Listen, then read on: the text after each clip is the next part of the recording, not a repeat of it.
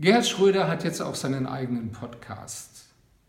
Die Agenda, eine hübsche Anspielung auf sein bedeutendstes politisches Projekt als Kanzler der rot-grünen Koalition, auch wenn die heutige SPD-Führung davon nichts mehr wissen will. In der ersten Folge gibt es sich jovial und milde, mit einer Ausnahme, als er darauf angesprochen wird, dass Andrei Melnik, der Botschafter der Ukraine in Berlin, ihn als Cheflobbyisten Putins bezeichnet hat, wird Schröder ganz giftig. Was kümmert mich die Aussage dieses Zwergs? Und diesen Begriff wiederholt er dann nochmal demonstrativ. Das ist also kein Ausrutscher. In den meisten Kommentaren wurde das als eine der üblichen kernigen Sprüche Schröders abgetan. Mir geht es dabei ganz anders. Erstens hat Melnik ja recht. Schröder ist der Cheflobbyist Putins in Deutschland und in Europa.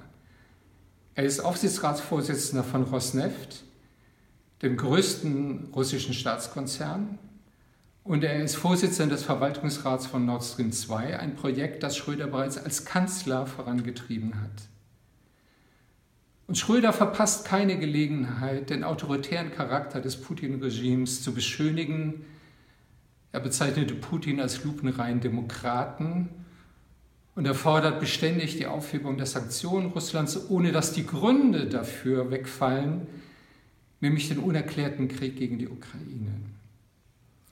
Zum Zweiten atmet die Bezeichnung des ukrainischen Botschafters als Zwerg eine unerträgliche Großmachtarroganz. Schröder spricht ja nicht als Privatperson, sondern als Altkanzler der Bundesrepublik Deutschland. Das erinnert sehr daran, dass Putin der Ukraine ihre Eigenständigkeit als Nation abspricht. Sie sei gar nicht wirklich ein souveräner Staat. Außerdem ist eine solche Haltung gegenüber der Ukraine extrem geschichtsvergessen. Gerhard Schröder hält sich ja viel darauf zugute, dass er für die Versöhnung zwischen Russland und Deutschland eintritt. Das ist auch gut so. Aber weshalb gilt die deutsche historische Verantwortung für die Verbrechen der Wehrmacht nur gegenüber Russland und nicht auch gegenüber der Ukraine? Für Hitler war die Versklavung der Ukraine ein ausdrückliches Kriegsziel. Und Wehrmacht und SS haben dort gewütet wie in kaum einem anderen Land. Schröder ist ja nicht der Einzige, bei dem Liebedienerei gegenüber Putin mit der Verachtung gegenüber der Ukraine einhergeht. Das fällt zurück hinter alle Errungenschaften der europäischen Friedensordnung nach dem Ende der Sowjetunion.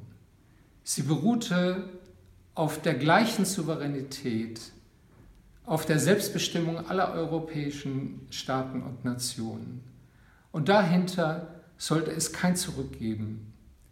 Weder für Gerhard Schröder noch für die SPD und schon gar nicht für die Bundesrepublik. Dafür spielt Deutschland eine zu wichtige Rolle im europäischen Konzert.